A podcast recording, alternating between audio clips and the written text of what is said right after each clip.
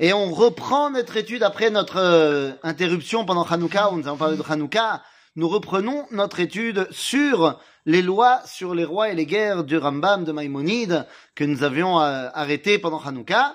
Nous sommes au chapitre 6 euh, et à Alakha 5. Deuxième partie du chapitre 6. Le Rambam nous parle des dîners à Milchama.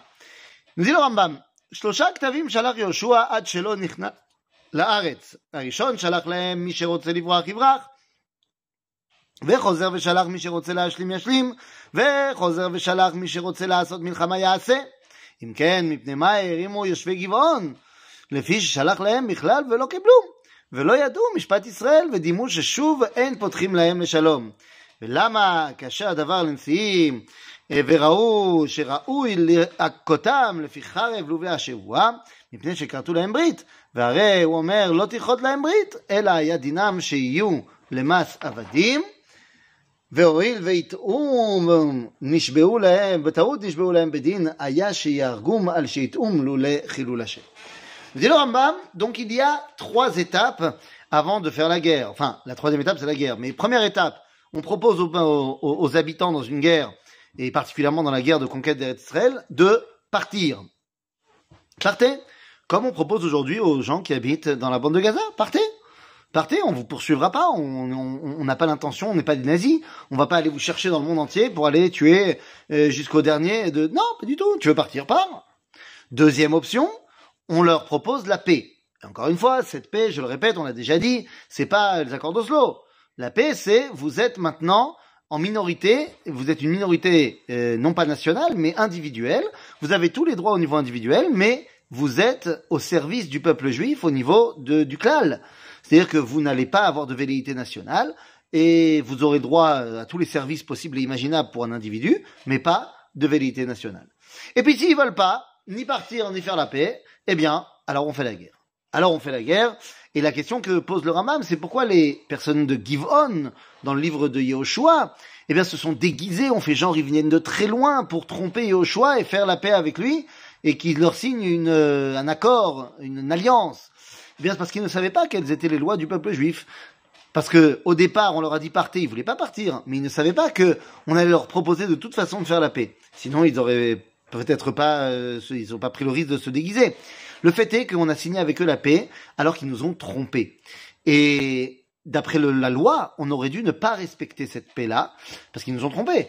Mais Mipnei Chilul Hashem, qui Yoshua a compris que si jamais on ne respectait pas, le monde entier allait dire que le peuple juif n'a pas de parole. Eh bien, c'est pour cela qu'on a respecté notre parole, même si techniquement on n'était pas obligé de le faire. À la Chavav, עמון ומואב, אין שולחים להם לשלום שנאמר לא תדרוש שלומם וטובתם כל ימיך. אמרו חכמים לפי שנאמר וקראת עליה לשלום יכול עמון עמון ומואב, כן? תלמוד לומר לא תדרוש שלומם וטובתן. לפי שנאמר עמך יושב בקרבך בטוב לו, לא תיתנו יכול עמון ומואב, כן? תלמוד לומר בטובתם. ואף על פי שאין שואלים בשלומם, אם השלימו מעצמם תחילה, מקבלים אותם.